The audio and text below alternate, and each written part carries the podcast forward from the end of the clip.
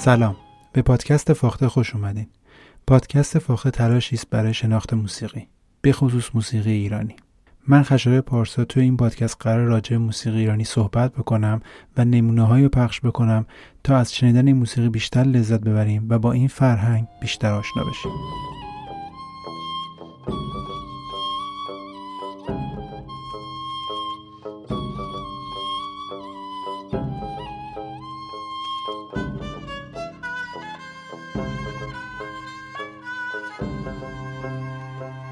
در قسمت های قبلی پادکست واقع راجع به موسیقی کلاسیک ایرانی صحبت کردیم. راجع به موسیقی دوره تیموری که به اون موسیقی مکتب منتظمی هم گفته میشه و راجع به موسیقی دستگاهی. در قسمت قبلی پادکست فاخته یک نمونه اجرای بسیار فاخر از موسیقی دستگاهی ایران رو برای شما پخش کردم تا با جزئیات این موسیقی بیشتر آشنا بشین و سعی کردم یه مقدار این موسیقی رو به صورت عملی بیشتر بهتون توضیح بدم. در این قسمت می‌خوام راجع به مفهوم دستگاه و اینکه به چند بخش تقسیم میشه و این موسیقی برای اجرا شدن و آموزش دیدن چه مراحل رو طی می‌کنه صحبت بکنم.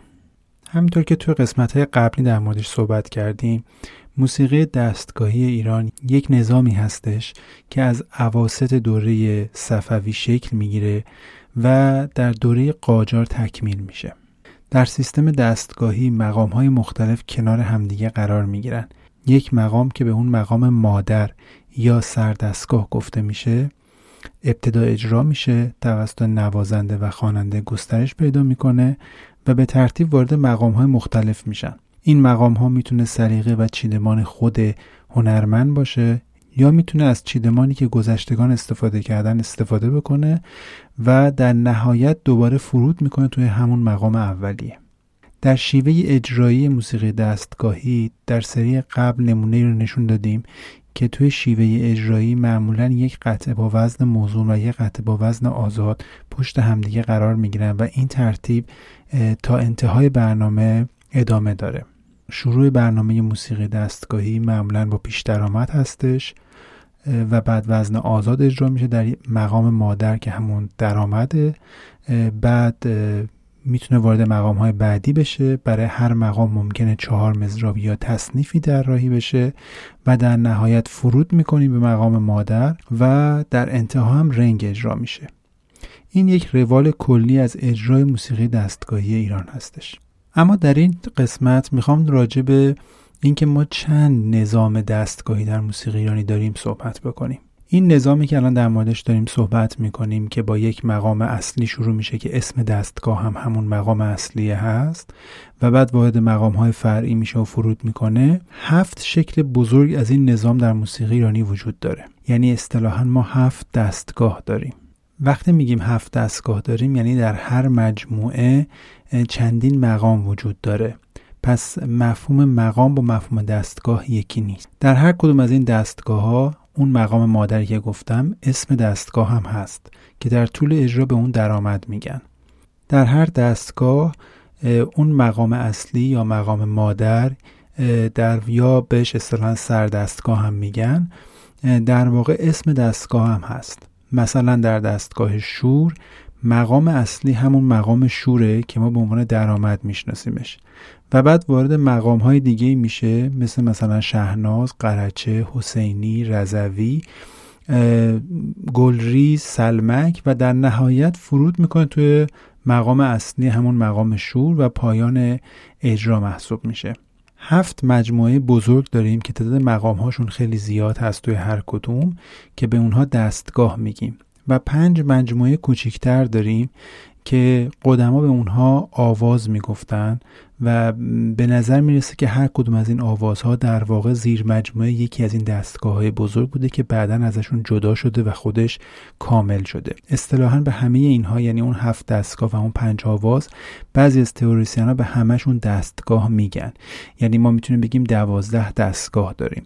اما در واقع هفتاش بزرگتر هستش که قدما به اون هفتا دستگاه می‌گفتن و به اون پنجتایی که کوچکتر بوده آواز می‌گفتن. این دستگاه ها ترتیب نداره. یعنی ما نمی‌تونیم بدونیم که مثلا اولین دستگاه کدوم دستگاه در هر مجموعه و در هر روایتی ترتیب این دستگاه ها فرق می‌کنه. به چیدمان کل این دستگاه ها و روش آموزش اون ردیف میگن. به قطعاتی که داخل هر دستگاه اجرا میشه اصطلاحا گوشه میگن. این گوشه ها معمولا با وزن آزاد هست و زمانی که آهنگسازی میشه وزن موزون به وجود میاد. در واقع پیش درآمد چهار مزراب تصنیف و رنگ جزو سیستم آموزش یا سیستم ردیف نیست. وقتی ما می‌خوایم موسیقی ایرانی رو آموزش بدیم چیزی به عنوان ردیف داریم. ردیف چیدمان این گوشه ها و دستگاه ها توسط هر استاده. در واقع هر استاد موسیقی ایرانی ردیف خاص خودشو داره. تو ردیف هر استاد این گوشه ها به سلیقه اون استاد چیدمان میشه یا به شیوه اجرای اون استاد چیدمان میشه و به هنرجو آموزش داده میشه. هنرجو بعد از یاد گرفتن این چیدمان و تجربه کردن در اون یواش یواش موفق میشه برای هر کدوم از اونها آهنگسازی هم بکنه و یا بداه نوازی بکنه. یعنی در این گوشه ها خودش دخل و تصرف بکنه بتونه جمله بردازش رو تغییر بده و یا اینکه با گذاشتن کلام یا درست کردن پایه های مختلف مثل درست کردن چهار مزراب و یواش یواش درست کردن ساختارهای مثل پیش درآمد و رنگ وارد مقوله آهنگسازی بشه. یعنی کسی که در موسیقی ایرانی پیش درآمد می‌سازه قبلش لازمه که ردیف موسیقی ایرانی رو بارها و بارها تکرار کرده باشه و توسط یک یا چند استاد به شکل عالی یاد گرفته باشه. تا وقتی پیش درآمد می‌سازه پیش درآمدی که شنیده میشه ساختار موسیقی دستگاهی درش احساس بشه. در مورد رنگ، تصنیف و چهارمزراب هم به همین شیوه هستش. پس تو ساختار آموزش موسیقی ایرانی در واقع هر استاد ردیف خودش رو درس میده یا از ردیف معتبر یک استاد دیگه استفاده می‌کنه. قدیم ها در واقع هر کس در ردیف خودشو داشته. تو دوره قاجار اساتید بزرگ هر کدوم ردیف خودشون داشتن و اون ردیف رو درس می‌دادن. این ردیف ها به دو دسته بزرگ تقسیم میشه. یکی ردیف سازی و یکی ردیف آوازی. ردیف سازی طبیعتا گوشه های بیشتری داره چون که یه سری از گوشه ها هستش که خواننده نمی‌تونه بخونه. یعنی بعضی از این قطعات قابل اجرا برای آواز نیست. برای همین ردیف آوازی تعداد گوشه هاش کمتره اما تقریبا گوشه های اصلی در هر دوی این ردیف ها مشترک. اساتید قدیم هر کدوم ردیف خودشون رو داشتن و ردیف خودشون رو آموزش می‌دادن. مثلا ردیف میرزا عبدالله ردیفی است که در اسبر ستار طراحی شده. ردیف آقا حسین قلی ردیفی است که برای تار طراحی شده. ردیف دوامی ردیفی است که برای آواز طراحی شده. به همین شکل ردیف های مختلفی در موسیقی ایرانی وجود داره. اما در دوره معاصر تعداد این ردیف ها کمتر شده. یعنی اساتید معاصر به این نتیجه رسیدن که به جای که هر کدوم ردیف خودشون رو داشته باشن می‌تونن یکی از اون ردیف های معتبر و یکی از اون ردیف های کامل قدیم رو درس بدن به هنرجو و یا بعضیاشون چند تا از اون ردیف ها رو آموزش میدن تا هنرجو در واقع با یاد گرفتن اونها به اون مطالب اصلی برسه. اما هر کدوم از اساتید هنوز هم برای اجرای موسیقی ایرانی در واقع درون اجرا ردیف خودشونو می‌زنن. یعنی وقتی می‌خوان یک درآمدی از یک دستگاه اجرا بکنن این درآمد درآمد یکی از اون ردیف های معروف موسیقی ایرانی نیست بلکه درآمدی است که اون استاد خودش داره اجرا می‌کنه در حین اجرا. پس توی اجرا در واقع اساتید موسیقی ایرانی باز هم ردیف خودشون رو اجرا می‌کنن. و تو موسیقی ایرانی زمان یک نفر لقب استاد رو می‌گیره که بتونه از خودش ردیفی داشته باشه و جمله بندی های شخصی خودش رو داشته باشه. من الان اسم دستگاه های موسیقی ایرانی نام می‌برم و برای هر دستگاه یک نمونه پخش می‌کنم تا بعدا به جزئیات بیشتر هر دستگاه بپردازیم. من نمونه که برای هر دستگاه انتخاب کردم از گونه تصنیف استفاده کردم. دلیلی که تصنیف استفاده کردم به خاطر که تصنیف میشه گفت آمیانه ترین قسمت موسیقی دستگاهی ایرانی هست و مردم پسندترین قسمتشه. برای همین شاید با تصنیف توی ذهن شما هر دستگاه بهتر جا بیفته و بیشتر تو ذهنتون بمونه. رو همین حساب برای هر دستگاهی که نام می‌برم و بعدش برای هر آواز و متعلقاتش که نام می‌برم نمونه تصنیف پخش می‌کنم تا شما با حفظ کردن اون تصنیف و توی ذهنتون موندن اون تصنیف و تو ذهنتون قرار دادن اون تصنیف با ساختار اون دستگاه بیشتر آشنا بشین. در پادکست های بعدی من هر دستگاه رو مفصل باز می‌کنم و گوشه مختلفش رو آموزش میدم. اولین دستگاهی که می‌خوام ازش نام ببرم دستگاه شور هستش. این کلمه شور قبلا شول بوده به احتمال خیلی زیاد و بعد شده شور. و این توضیح دادم که با, با کلمه شور و حال قاطیش نکنین. چون احتمالا ربطی به شور و هیجان و اینجور چیزا نداره بلکه تغییر یافته از کلمه شول هستش. البته این اسم ها بیانگر حالات واقعی این دستگاه ها و این مجموعه ها نیستن. اسمای قدیمی هستن که بعضیشون از موسیقی قدیم ما روی این دستگاه ها مونده و شاید در اصل برای موسیقی دیگه ای بوده که اسمش روی حال این دستگاه مونده. یکی از دستگاه موسیقی ایرانی دستگاه شور هستش. شور دستگاه خیلی بزرگی هست و قدما اعتقاد داشتن که چهار تا از اون آوازها یعنی اون مجموعه کوچک زیر مجموعه همین دستگاه شور هستن. که بعدا اسم اونها رو میگم. پس اولین دستگاهی که می‌خوام ازش نام ببرم دستگاه شوره و الان یک قطعه و یک تصنیف تو این دستگاه میشنم.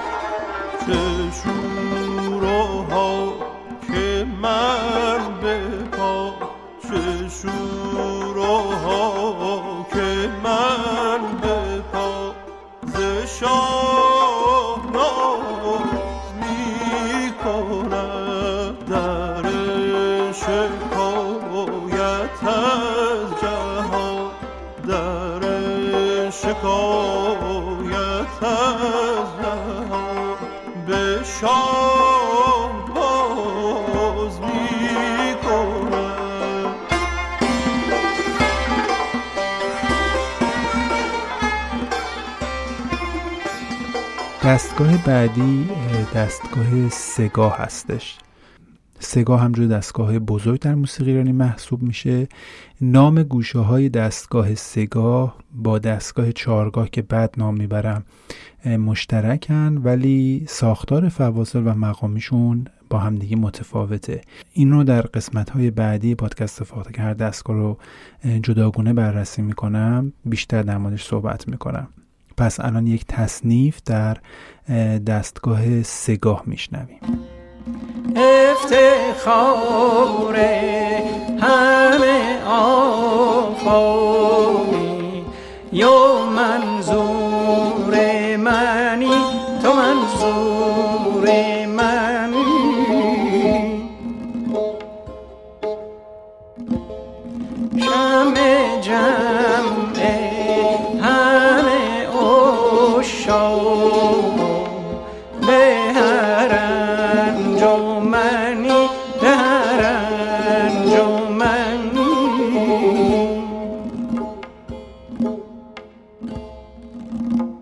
چه رو شیشه دل می شکنی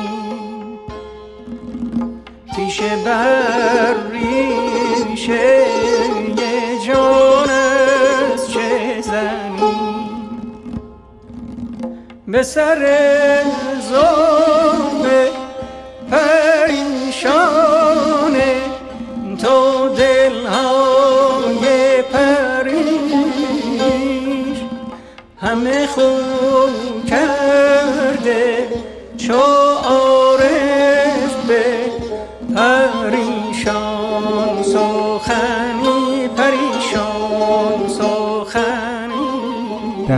بعدی دستگاه چهارگاه هستش. چهارگاه به خاطر اینکه شباهتش به دستگاه دیگه خیلی کمه و شاید شبیهش در کشورهای همسایه ما کمتر شنیده میشه از این جهت دستگاه خیلی خاصی باشه. یک تصنیف توی دستگاه چهارگاه میشنه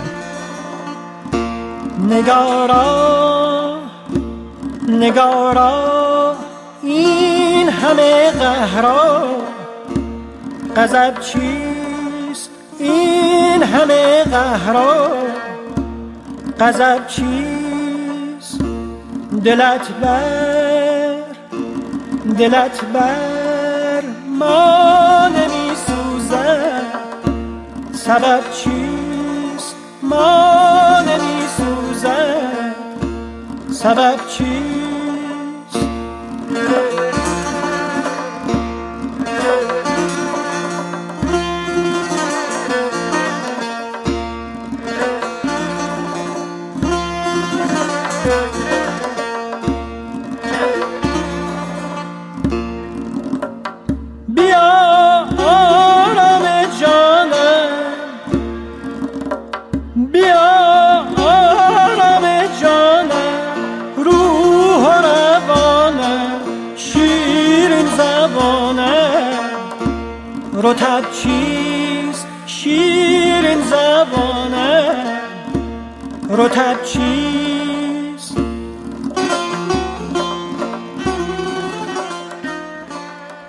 اطلاعات هر کدوم از این تصنیفایی که پخش می‌کنم در خود پادکست در اطلاعات پادکست نوشته شده و شما می‌تونین اونجا اسم مشخصش رو ببینید.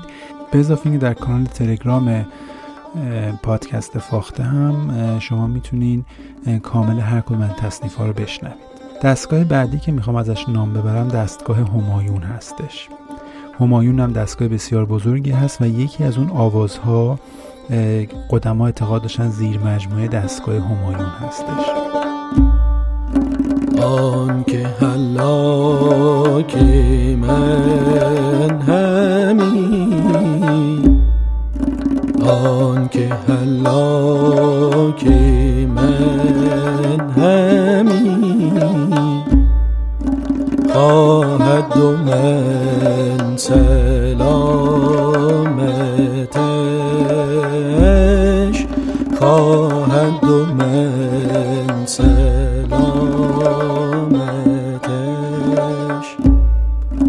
هرچه کند شاهدی هرچه کند به شاهدی کس نکند ملامتش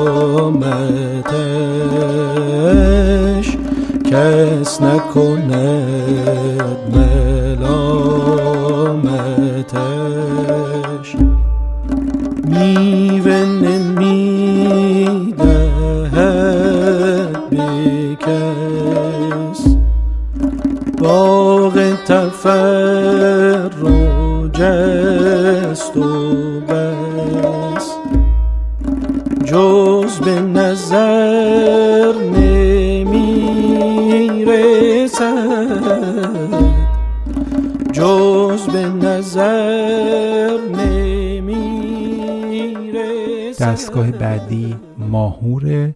ماهور دستگاه بسیار بزرگی هست و گوشه هایی که در ماهور اجرا میشه بعضیشون خیلی دورتر از مقام مادر این دستگاه هستن و این یکی از خصوصیات جالب این دستگاه هست. مقام مادر این دستگاه بسیار شبیه مقام معروف ماژور در موسیقی غربیه. یک تصنیف در دستگاه ماهور میشنویم. نرگس مستی برویت همچون ما رشک رخه ابرو پیوستی دو چشمارت سیاه رشک رخه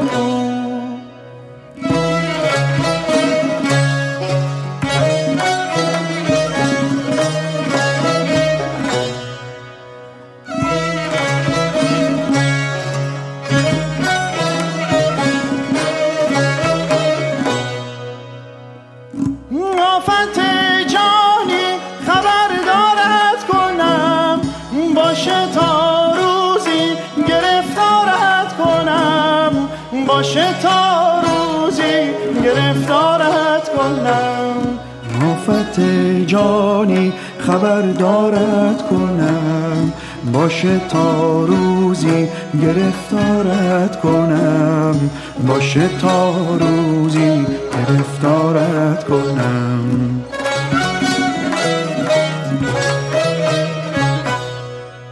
بلبل زار و خسته دل به کسی نبسته.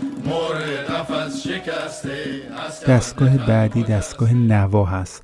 نوا جز دستگاه های بسیار محجور در موسیقی ایرانی هست تعداد تصنیف ها و آهنگایی که در دستگاه نوا ساخته شده خیلی کمه.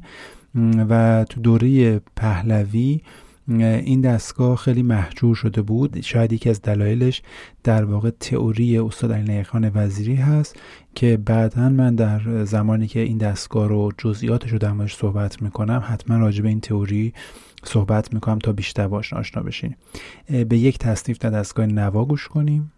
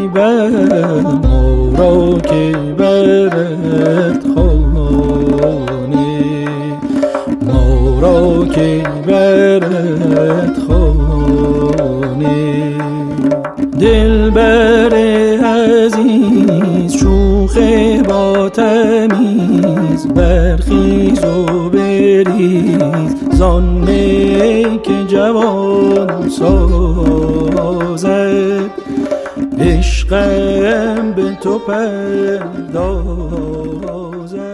و هفتمین دستگاه دستگاه راست پنجگاه هست راست پنجگاه دستگاه بسیار خاصیه به خاطر اینکه به نظر می‌رسه بیشتر قسمت های موسیقی دستگاهی توش قابل اجراست و خیلی هویت مجزایی خودش نداره ظاهرا.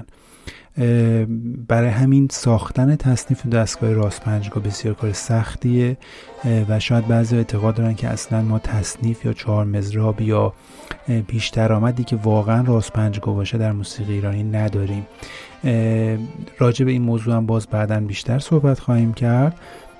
راست پنجگاه رو بعضی اعتقاد دارن آخرین دستگاه بوده که آموزش می‌دادن به خاطر که به هنرجو یاد بدن چجوری می‌تونه در واقع این مقام هایی که خیلی از هم دور هستن رو کنار هم اجرا بکنه. به یک تصنیف در دستگاه راست پنجگاه گوش کنیم.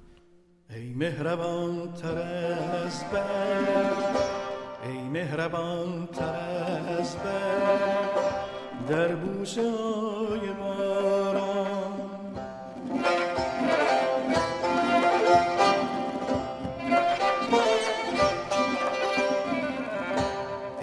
مهربان تر از برد در بوسه های باران بیداری ستاره در چشم جوی باران بیداری ستاره در چشم جوی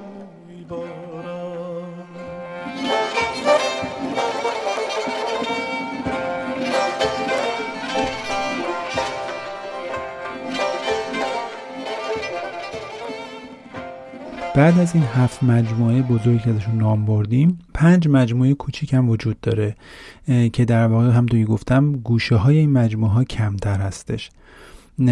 اول از ابوعتا شروع می‌کنیم که بهش آواز ابوعتا میگن. می‌تونیم دستگاه ابوعتا هم بگیم. قدما اعتقاد داشتن ابوعتا در واقع یکی از متعلقات و یکی از زیر مجموعه دستگاه شور بوده. دل دل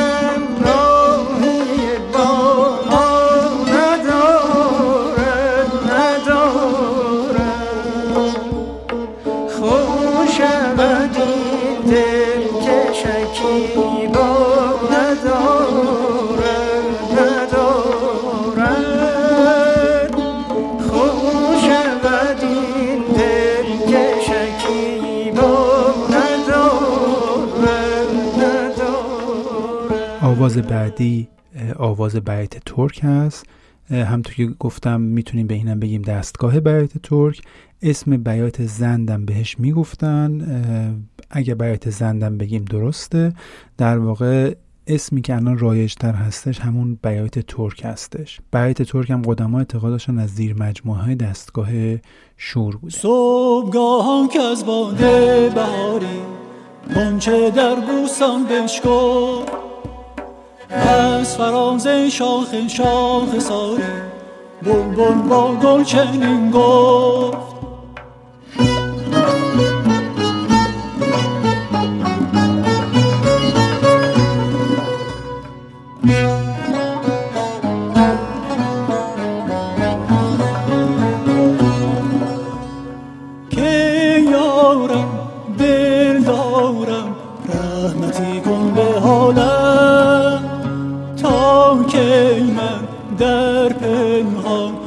جفایند بنالم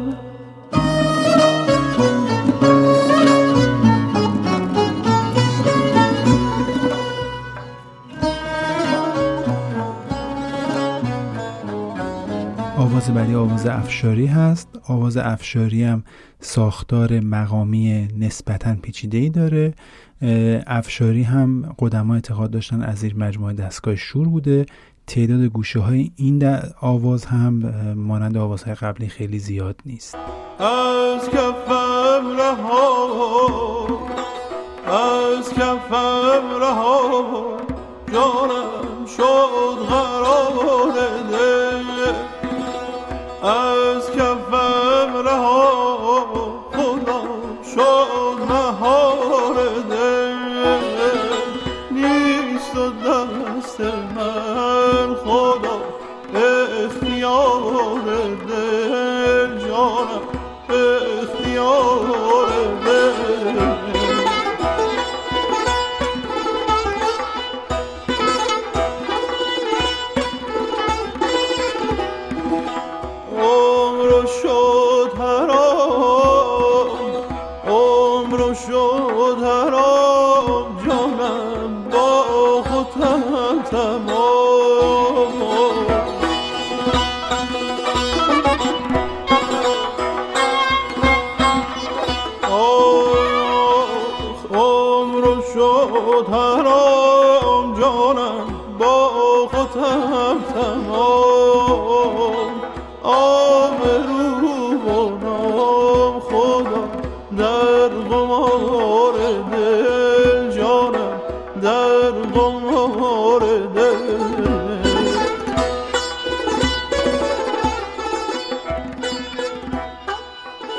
چهارمین آواز آواز دشتیه که همطوری گفتم به این هم می‌تونیم بگیم دستگاه دشتی. آواز دشتی هم از زیر مجموعه دستگاه شور هستش.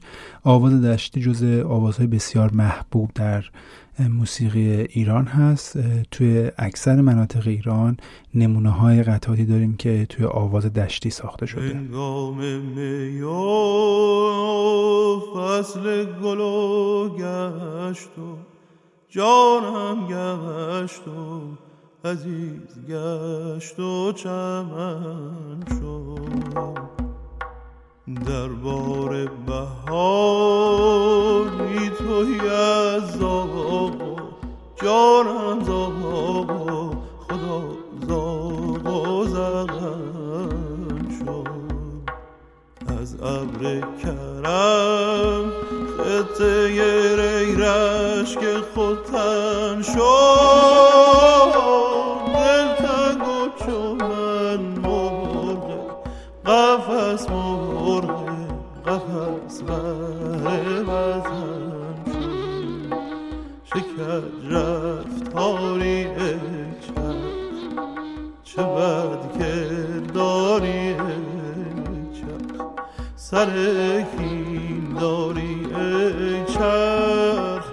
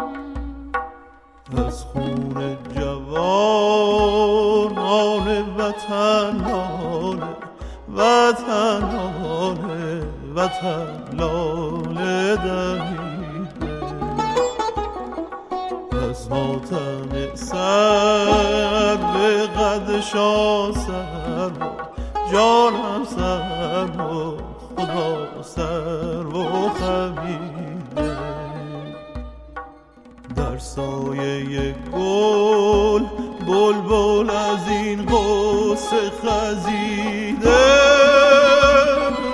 گلیز و چو من در مشان در مشان جام دری. چه کج رفتاری و پنجمین آواز آواز اصفهان است. آواز اصفهان هم قدما اعتقاد داشتن از زیر مجموعه دستگاه همایون بوده. به این هم می‌تونیم بگیم دستگاه اصفهان یا آواز اصفهان.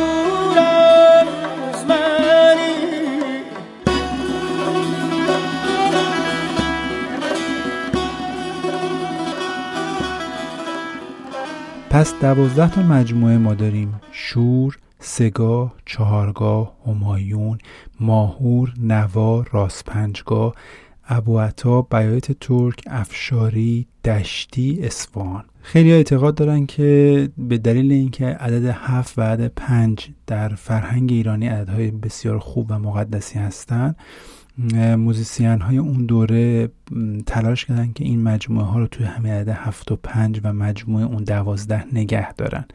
وگرنه می‌تونه تعداد اینها بیشتر هم بشه. مثلا خیلی اعتقاد دارن که کرد بیات می‌تونه خودش یک آواز و یک دستگاه مجزا باشه یا بعضی اعتقاد دارن شوشتری هم می‌تونه همینطوری باشه. ولی در نهایت ما در حال حاضر دوازده تا مجموعه داریم که در موسیقی ایرانی رایج هست و ما می‌شناسیم و در موردش می‌تونیم صحبت بکنیم. من در پادکست های بعدی هر کدوم از این مجموعه ها رو به تفصیل توضیح میدم و در موردشون صحبت می‌کنم. تلاش می‌کنم که گوشه های مختلف رو توی هر کدوم این دستگاه ها باز بکنم تا تو ذهنتون بمونه.